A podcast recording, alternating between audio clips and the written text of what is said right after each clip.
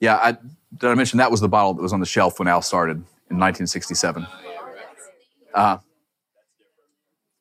Yeah, when we first started this project, we looked at some other retro bottles, like very retro, like Paul Jones bottles, and we kind of started heading in that direction. And then I forgot how this came up. I don't know if someone saw an ad. I can't remember exactly how it happened, but someone had the idea, probably someone in marketing, and it just kind of clicked. So we took it immediately to Al, and we said, what do you think about this? He said, I love it.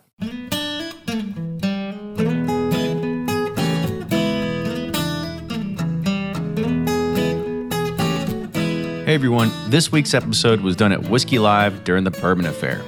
Big thanks to the folks at Four Roses and Whiskey Live for letting us capture this content and spread it to all of our listeners. In this podcast, Brent Elliott will be talking about all the individual bourbons that were made and blended into Al Young's 50th anniversary bottle that is getting ready to hit national distribution. We've had it here in Kentucky and it's delicious. If you can find a bottle, grab it because you will not regret this one. If you aren't following us on Facebook, you need to do it now. We're starting to publish unedited content from past shows, bloopers, footage from distilleries, and we even have a few giveaways lined up. And spoiler alert, one of them is a Michter's Barrelhead. And the only way you're going to be able to get in on that action is to like our Facebook page, so go do it now. Also, we're looking for partnerships to help support and grow this show. Go to bourbonpursuit.com and hit the partnership button at the very top of the page to get an insight about advertising on this podcast. With that said, just another reminder to keep those iTunes reviews coming in. We've been reading them, and we appreciate the few minutes that you've taken out of your day to do them. Enjoy this week's episode.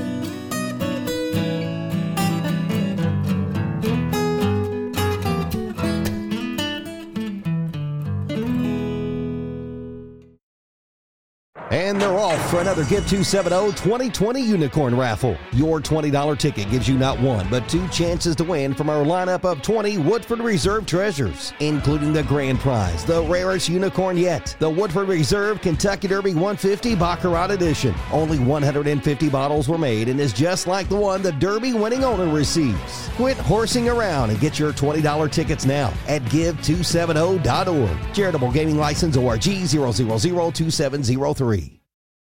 From their bar to yours, Chad and Sarah of the popular YouTube channel It's Bourbon Night bring you their favorite at-home old-fashioned mix with the new Elemental Elixirs Golden Hour Syrup. It's a custom-made syrup with notes of bold black tea, warm spices, and orange zest. All you need is your favorite whiskey and ice. No bitters needed. One bottle makes 16 drinks, so that's only $1 a cocktail before you add your own whiskey. They can also be enjoyed in other cocktails or spirits, mocktails, coffee, tea, and anything you can think of. It's crafted locally in Lexington, Kentucky, and you can get your bottle now at whiskeyambitions.com. Ed Bly and Rising Tide Spirits are back again with a new release of Old Stubborn Bourbon.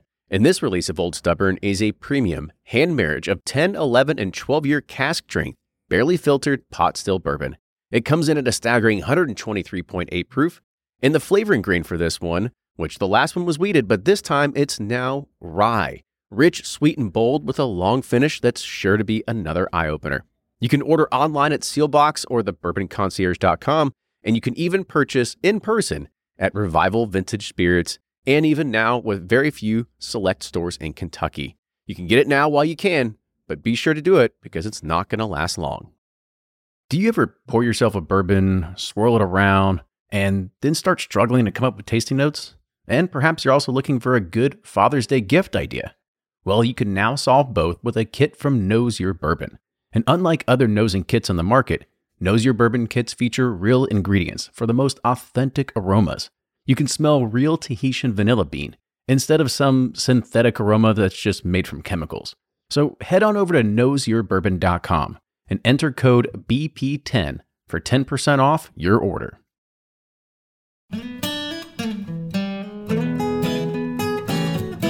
Okay, I think we're ready. If we have any stragglers, we won't let them in. Their whiskey? That's right. So if there's an open spot next to you, help us hold the door and you can have it. Okay, anyway, thanks a lot for coming out, for choosing this. Now I see a lot of familiar faces. I've seen a lot of you and gotten to spend some time with you this week. To those of you, good to see you again. To those of you that I haven't met before, I'm Brent Elliott. It's nice to meet you. I'm the master distiller at Four Roses. and I'm here tonight to talk to you about how we make these limited edition small batches, and in particular, how we made Al Young's 50th anniversary small batch, and we'll deconstruct it a little bit. Now, a lot of times I'll talk about history and go into the whole Four Roses story. I think I'll just forego that tonight, but if you have any questions afterwards, I'll be glad to answer any questions you have about history or how we got to where we are today, because it's a really exciting story. We've, I'll talk about it a little bit. We've gone from when I started in 2005 to where we're selling just a few hundred cases in the United States, and our big markets were Japan and all of Europe. So the U.S. market then was just a fraction of a percent of our total sales. In 2015, the case sales in the U.S. surpassed the Japanese case sales, and then last year, the case sales surpassed all the sales, or the sales of all the European countries combined. So here in the U.S., we've just taken off. It's been an exciting time in many ways. There have been some challenges, but we've always tried to rise to meet those challenges of demand, and we've always maintained the quality, and we've always tried to do something exciting for the consumers, and that's what we do with these limited edition small batches. Now, every year, beginning in 2007, we try to do something to sort of showcase what we do that's different. And what we do that's different, that we always try to communicate to consumers, is we create different recipes. When I say recipes, I mean, if you go to our warehouse and you pick a barrel, it is going to be one specific recipe out of the 10 that we produce. The way we do this is we have two distinctly different mash bills, both high rye mash bills. One happens to be very high, 35%. The other, still a high rye mash bill. We sometimes refer to it as the low rye mash bill, but it's still very high at 20%. So we have the two mash bills, or grain recipes. You'll notice rye, we like rye. Rye gives a lot of spice, a lot of structure, a lot of nice mouthfeel. Some other distilleries use wheat, which is great too. I like wheated bourbons. However, for our profile and our preference, we stick to rye. So we have the two mash bills, and then we have 5 different yeast strains. And this is very important, because each one of these yeast strains that we use to inoculate one of those two mash bills creates uniquely different flavors through the fermentation. Now, all yeast is yeast. You know, whether you're fermenting beer, wine, cider, whatever it might be, the chief reason you use the yeast is to produce alcohol. But, and that's true, they all produce alcohol. Probably 99.5% of what comes out of the fermentation is alcohol and CO2. But there's a small portion of these other compounds that we refer to as it's a blanket term, congeners.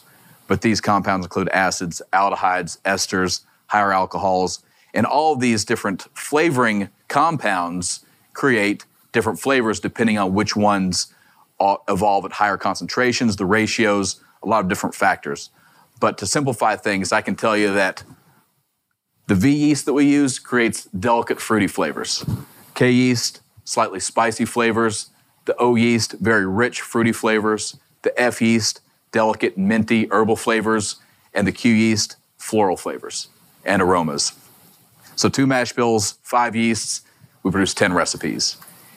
And we've done this for years. Back when we were Seagram's, they did it for years. And they did it historically for consistency, because we can do everything in our power to make consistent whiskey, but being a natural product, you know, we can't add colorings, we can't add flavorings, we can't do anything to adulterate the flavor. So to control that consistency, and because of Mother Nature, we can control it to a degree with our processes and how we monitor and produce it. But when you're dealing with grains, you're dealing with weather, you're dealing with different trees, you've got a lot of variables that create a little bit of mystery in what we do that keeps us guessing all the time. So the way we can kind of combat that and create a more consistent product is to have 10 recipes, 10 distinctly different flavors that we can mingle in different proportions to create the same bourbon time after time, dump after dump, year after year. So that's why we did it in the past. We continue to do that for consistency, but now we can also use it when we come out with a new product, like we did in 2006 with a small batch. We went to the palette of recipes, and we chose 4. I'd like to say that I worked there, but I don't know if I was the "we" in that statement. I was kind of watching from the sidelines, you know, hoping to be involved. But so I got to witness it, and that was pretty exciting, because that was kind of like the same process that we do today for the limited editions. But I think a little more was at stake, because it was a rollout of an actual product that was going to be on the shelves for at least that we hoped would be on the shelves for years to come. But what we did there was went to four recipes. It's both mash bills, and then it utilizes the K yeast and the O yeast. So now the proof is different. The age is different on that versus the standard Four Roses bourbon or the single barrel, but there's a fundamental difference beyond that, and that's the recipes that we use to go into it. So it's a little more fruity and it's a little spicier than the standard bourbon. The single barrel, that's one recipe and always the same recipe. It's the high rye mash bill with the V yeast, the delicate fruity yeast. So when you, whether you're trying the bourbon, the small batch, or the single barrel, you're going to see those differences that are all attributable to the recipe that goes into it. Any questions about that? I don't know if I took a breath there, but so that's sort of the background about how we make our bourbons unique. So about 2005, 2006, people really start getting interested in bourbon. We start having guests to the distillery. People start asking questions, and we start telling them about the recipes. Inevitably, people would say, well, I'd like to try that fruity yeast, or I'd like to try that floral yeast. So we would sample those. We'd give people the opportunity to taste those, and we kind of took it for granted because they were always there for us to taste and sample. But the more we offered this to consumers and guests, the more excited they seemed to get. And that was kind of where the seeds were sown to start the private barrel program, where, and I don't know if you're all aware of that, but it's a program where retailers can come in and select from up to all 10 of the recipes, depending on what we have in inventory. And they can select their own barrel of that recipe, and we'll bottle it at barrel strength for them. So the seeds were sown for that, and also for something that was about to happen. This was in 2007, for the release of our first limited edition product. And that happened to be Jim Rutledge's 40th anniversary product. And I think we did 1,400 bottles. Didn't even know if we were going to sell them. You know, we sell 1,400 bottles in 10 minutes now, you know, because bourbon is so popular now, and Four Roses is on the map. People understand what we do and they appreciate it. But at the time, we were just sort of getting our feet under us in the U.S. But Jim Rutledge had been with us for 40 years, and we wanted to do something, wanted to commemorate him, and in doing that, to kind of showcase what we could do as a distillery with the different recipes. So we released that product. I believe it was an OESO. It went very well. It's well received. We got a lot of good feedback. We were excited to show the unique recipe. So the next year we decided, well, let's do this and take it a step further. Let's do the same thing. Let's do a single barrel. We didn't have anything to commemorate that year, so we just called it the 2008 single barrel.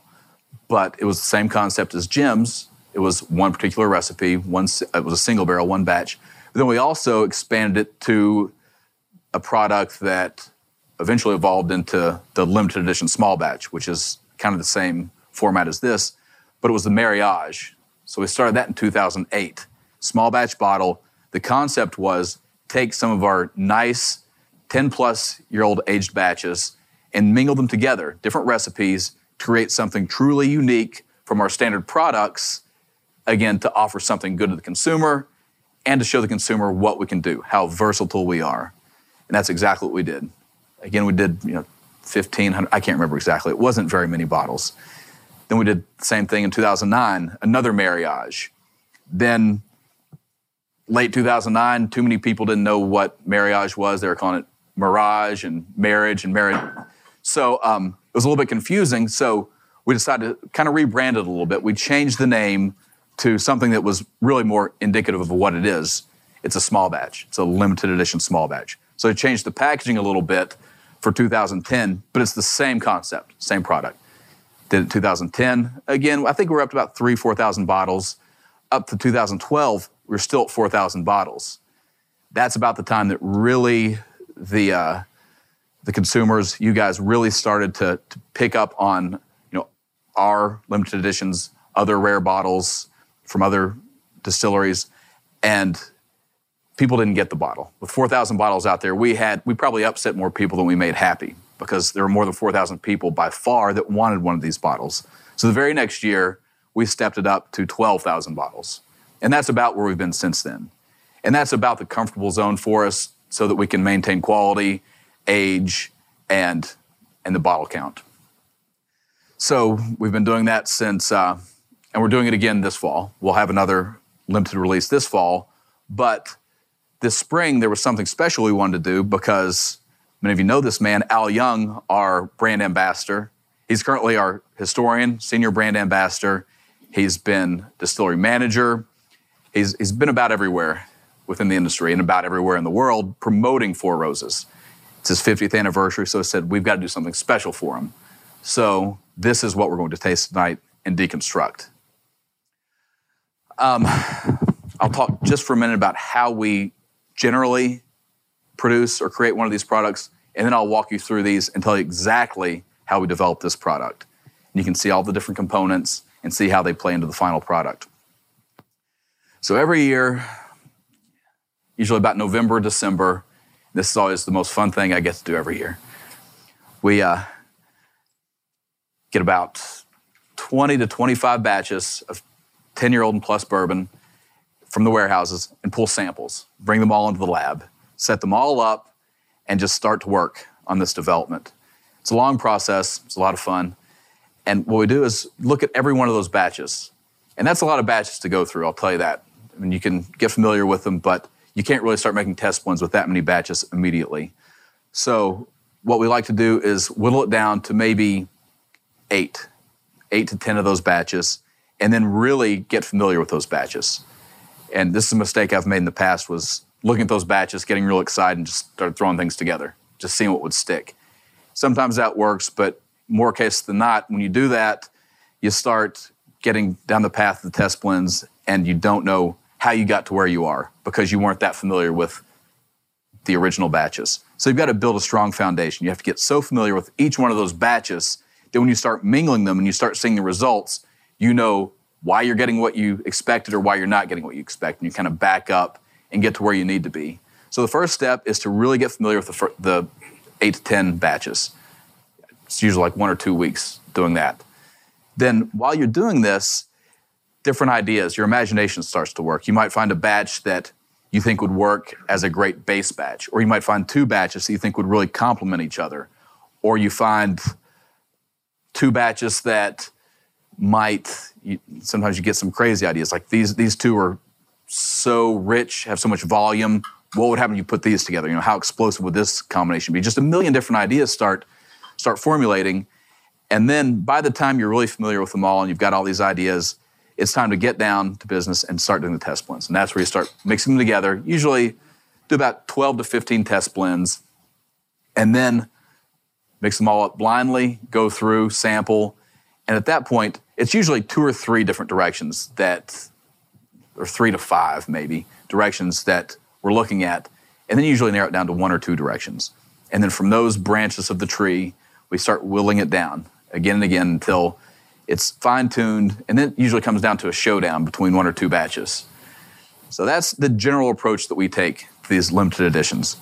Now this year is really, that was kind of the idea behind it, with a twist though, because before this whole thing started, we went to Al Young, and he knew this was happening. He knew we were doing this. He's really excited.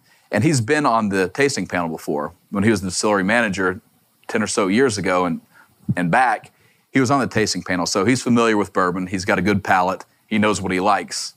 And I found that out real quick when I went to him and said, what would you like in this bourbon? He didn't miss a beat. He said, I want something older than we've used before. Maybe not. He said something old. And he said he wants something that's different, distinctly different from anything we've done before. It's like, okay, what? Actually, that was pretty clear. And I think, you know, without getting into berries and apricot and all that stuff, that was pretty clear, and it's a pretty good direction because we have some older barrels and we know how to make something different because we have the 10 different recipes. So what we started with was when he said older, one thing jumped out immediately, and that was the OBSV 23-year-old. It was 20 barrels, or so we thought. Once we looked at them, I think we rejected 3 of them because they were a little bit outside what we wanted, and one was totally empty. But we thought we had 20 barrels of this OBSV, so we thought, okay, we'll try to incorporate that. Okay, I was pretty familiar with that one. I knew exactly what it tasted like, and we'll get to that in a minute. But does anyone know about the, remember the 17-year-old batch that we released in the gift shop only? Or heard of that batch? Or tried it? Tried it back there? Well, that was kind of an anomaly, that batch. It was an OBSV that I think the first time we used it was in the 2010 small batch. Then we used it in 2012, then 2013, and we would have kept using it again and again and again, but damn thing about bourbon industry is you run out of barrels. So, but we did have a couple left, and we used them for the gift shop grand opening. And it was a fantastic batch. Had a lot of really unique, almost berry-like fruitiness. It coats your mouth, very complex. And this batch, this 23-year-old that we really couldn't find a place for, has those characteristics. And hopefully you'll see that when we taste it here in a minute. But so that was the immediate front runner to satisfy the older requirement that Al was hoping for. So pulled that one into the party. And then started looking at the rest of the batches. And then when I heard, let's do something different, I knew Al liked F yeast. So it's like, okay, why don't we pull an F? And I think a couple test blends with Q, but F was the kind of the go-to. So let's do something different with the F, kind of like we did in 14. And then beyond that, it's like, okay, we'll need a couple of sort of the meat and potatoes, the base bourbons here that aren't going to detract from the direction of these other two. Because you start trying to go in too many directions, it becomes a mess. So I was trying to look for a couple batches that were really just kind of middle of the road, just elegant, and wouldn't detract, would only help uplift or mute maybe some of the wood in the 23-year-old. So that was sort of the mindset there. That was sort of the game plan. And that's more or less what ended up happening, and I think you'll see that when we go through these. But are you guys ready for me to allow you to drink? I know I've seen a couple cheaters over here. But we're all friends here, though. If it were the beginning of the week, though, we'd put you on a list. Well, how about this? Let's do this, if you don't mind. Before we start, there's enough in here, I think, of Al's. Just take a little sip of Al's first to get an idea of the final product.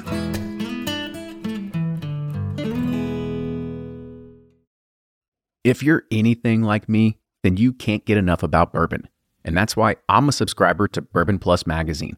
Bourbon Plus is a quarterly publication that tells the stories from the heart of bourbon, the farmers who grow the grain, the distillers who labor over the process, and the people like you and me who raise their glasses to celebrate it all. Subscribe to Bourbon Plus Magazine today at bourbonplus.com, that's PLUS.com, and use code PURSUIT at checkout for $5 off your subscription. Shopify's already taken the cash register online, helping millions sell billions around the world. But did you know that Shopify can do the same thing at your retail store? Give your point-of-sale system a serious upgrade with Shopify. Shopify's point-of-sale is your command center for your retail store. From accepting payments to managing inventory, Shopify has everything you need to sell in person. And with Shopify, you get a powerhouse selling partner that effortlessly unites your in-person and online sales into one source of truth. Track every sale across your business in one place and know exactly what's in stock. Connect with customers in-line and online. Shopify helps you drive store traffic with plug-and-play tools built for marketing campaigns, from TikTok to Instagram and beyond. And get hardware that fits your business. Take payments by smartphone, transform your tablet into a point-of-sale system, or use Shopify's point-of-sale Go mobile device for a battle-tested solution. Plus, Shopify's award-winning 24/7 help is there to support your success every step of the way. Do retail right with Shopify. Sign up for a $1 per month trial period at shopify.com/bourbon, all lowercase, and go to shopify.com/bourbon to take your retail business to the next level today. Shopify.com/bourbon.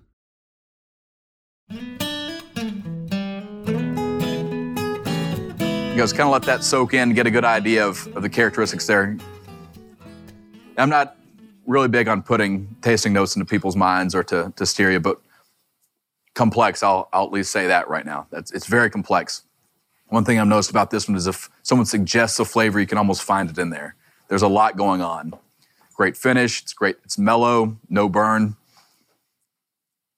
But hopefully when we go through these four batches that went into it, you can kind of see how each one of these components contributed to the final flavor. And I'll warn you, in a lot of ways you can see it, but I think this is one of those occasions where the sum is in some ways greater than the parts. Maybe it's just so well balanced that it just all melts together very, very nicely. So first, I guess, let's kind of work backwards kind of the way we did. We knew we were going to use the older, the OBSV. So this is the 23-year-old. And I can see this is almost, you can divide this into two parts. There's the high end that has all of the rich, syrupy, berry-like fruitiness, very complex, very nice. But there's a double edge on this one. There's also that oak. It's a little bit heavy, a little stringent, but it's fantastic. It has good attributes and some that, you know, I personally think are it's a little too oaky, part of it. So looking at this, it's like, well, what we need to do here is find some way to find the right percentage so that we enhance the fruit and sort of subdue the oak. Now, we knew with the number of barrels that we had that we could play with the percentage up to probably about 18%, 15 to 20%. So we tried different percentages. What we ended up with was 5%. In the actual dump, it ended up being 6%, but it was close enough, fortunately. So I think the next, well, we were looking at a lot. I'm simplifying the process, but let's say for simplicity term, then we started looking for a batch that would come in with some other high notes that would mingle with the high distinctive berry fruity notes on that one to create something unique, which is what Al was asking for. So OBSF, let's jump back to that sample, the very first sample. And for those of you that are familiar with our F yeast strain, this is a really good example of a very good F. It's got the mint, kind of wintergreen, herbal. It really coats the palate nicely. So this one was brought in, again, at different levels to see how it would interact with that 23-year-old to build the complexity kind of on the top end. So then, and this is the same with this year as every year, there kind of needs to be the middle batch, sort of the no thorns, nothing sticking out. It's not too fancy, not too flashy. It's just absolutely elegant. And the perfect batch for that was the OESV. It's the second one. And now that OBSF was 12 years. This OESV is 13. It's the smoothest one here. Okay. I won't even look at who I was looking at. I don't want to embarrass anybody. What do you mean coughing? What do you... Yeah, it's very sweet. Yeah. This one... What this one brought to the blend was the smoothness. The other two, they're smooth. Very good assumption. This one's 50%. The target was 50, it ended up being 49. So, and that's what we ended up with. We tried a lot of different levels. But I knew from the start this one was gonna be pretty high because it is so smooth from the beginning to the end. So it's, I hate to say, I guess, middle of the road. I think elegant's the best word for it. It's kind of representative of a lot of the small batches we've done, like the 15 and the 13, that are more, they come in evenly on the palate, they stay even, and they just fade slowly. There's nothing that jumps out that's overly fruity or overly spicy. It's just nice and even. And that's exactly what this batch is. And then kind of the surprise batch, and this happens from time to time when I sit up here and I talk on and on about how K yeast is spicy or the V yeast is fruity. And it happens a lot with the K yeast because I'll sit here with a group and I'll talk about how spicy the K yeast is. And then we take a drink of it and it turns out it's really fruity. And I look like a liar. But now with these batches, because these batches are hand selected for their uniqueness and because they're aging well, sometimes these batches these are the ones that kind of bend the rules or step outside of bounds. And this is a really good example of that. This is a K yeast, and there's absolutely spice in there, but if you taste it, there's a whole lot of nice fruit. These are all single barrel samples. And these are actual barrels that did go into the blend. That's a great question. For the initial, first couple rounds, it is single barrels. And then once we get closer to where we need to be, we break it down to tier because at all of our warehouses are single story, so there's not much variation up to, say, 8, 9 years and even beyond. But you get out to 12, 15, 23 years, you're going to see some difference between the first tier and the fifth or sixth tier. So we start to look then at pulling samples from the exact tiers that we think we're going to use for the release. But it's still single barrels. No, that's not actually true. Sometimes it'll be a blend. It's like if we know we're going to use first and second tier, and a lot of these was just one tier, but if we know we're going to use a 1 and a 2 tier or a 3 and a 4 tier, we mingle those together, and those represent that batch in the test blends. And then the next step, we actually go through and approve every single barrel of each one of those tiers that's going to be used, and that's when we create the preview samples for the writers that we send out, because we want that to be as exact to this as possible. And in that way it really is, because say we dump 100 barrels, when we make that test blend to send out, we take those exact 100 barrels that we're going to use and make it up in the lab. So that's a good question. It's always different for every product. And you kind of play it by ear. With some experience, you know what products need to be sampled, which way, and treated in this way. So with this, a lot of care goes into this one or any of the small batches.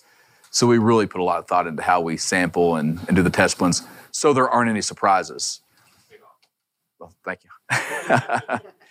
And speaking of surprises, and with experience, in 2009, when we did the mariage, there was a 19-year-old in there that was at 10% in the formula. And everything we do on the bottling side or the dumping side is calculated by a program. So we make the formula, and we do this for every product. We say we need this percentage of these batches, this percentage of these batches, and they punch it in, and it says, okay, because of the age, you need this many barrels to reach this many gallons to bottle this many bottles. So for that product, that's exactly how they did it.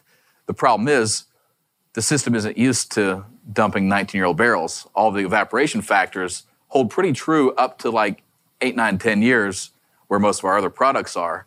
But you go out that far, those factors are way off, because it's a steep evaporation curve, the first 4, 5, 6 years, and it starts to taper off.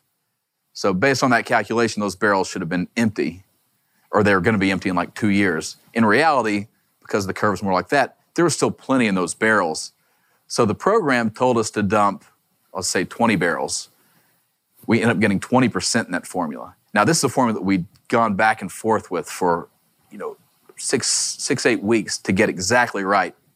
Going back and forth on, 10%, 12%, 8%. And then we hit a button and it says, forget all you did, it's 20%.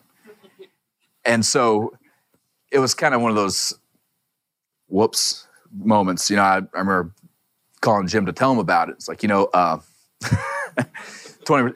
It ended up being, it was a happy ending, mostly. I think everyone liked it. It was a little bit oaky. But it was still okay. That batch was 19 years old. It was not overly oaky, so it wasn't exactly what we planned, but it still ended up just fine. But again, that's sort of one of the learning experiences that you get over time. But this OBSK, so we started throwing these all together.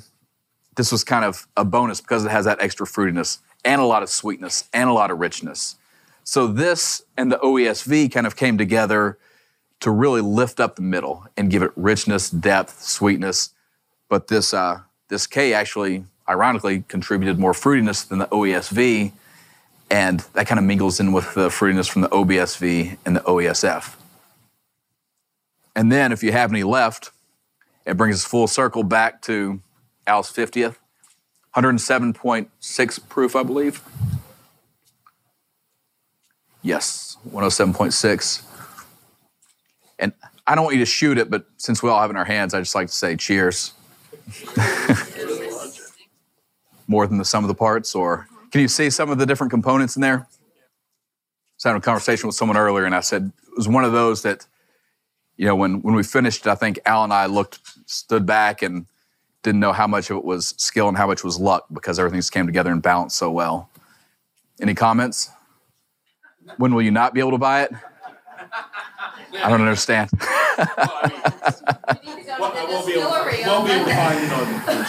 It will be released at the distillery Monday. At the distillery and the warehouse facility. And the gift shops there open at 9. It's one of those, I know people start coming earlier and earlier every year. But last year, I think people started lining up about 2, 3 a.m. Oh, it will, yes. Yeah, we're targeting, it's 10,000 some odd bottles, which is actually, if you look at, for the limited releases we've done in the past, we always do, well, not always, but we usually do U.S., some to Japan, and some to Europe. So if you look at the breakdown, historically, this product will offer more to the U.S. market than anything we've done, any limited edition in the past. The next was the Elliott Select, which was only in the U.S., and that was 10,200 bottles. I think we have more than that for this one. So it might be a little easier to find than the standard or small batches, but I always tell everyone, you got to have a guy. The guy at the liquor store that you talk to that knows that your appreciation and appreciates you as a consumer. You don't have that guy? I think, honestly, there were probably more people than bottles. But hopefully not. Hopefully we'll have enough. But we get surprised every year. Yeah, did I mention that was the bottle that was on the shelf when Al started in 1967? Yeah, when we first started this project, we looked at some other retro bottles, like very retro, like Paul Jones bottles. And we kind of started heading in that direction. And then I forgot how this came up. I don't know if someone saw an ad. I can't remember exactly how it happened, but someone had the idea, probably someone in marketing. And it just kind of clicked. So we took it immediately to Al and we said, what do you think about this? He said, I love it. So it's been fun. This is just the one, yeah. But we developed this from scratch. Well, we had an old bottle. We took that to the manufacturer. They put it in some laser analysis machine. So, something from like the Terminator. They got a 3D image of it. And the only difference was, if you look at the original bottle, the glass is really thin. It doesn't have a base like that. Up here, the glass is thinner. So if we follow that exactly, the volume wouldn't be right. So what we had to do was make it just a little bit deeper, just because the glass quality on this was a lot higher than the original. So that's kind of how we came up with the design. But that's exactly what was on the shelf in 1967 when Al started with the company. Now, it was a blended whiskey then, so if you see a bottle like that, it's not going to be anything like this, but except for the design. So any questions whatsoever? Ready to get back to the show? Enjoy some good bourbons and whiskeys. Okay, well, I'd like to thank you all so much for coming out. Enjoy the rest of the show, and cheers.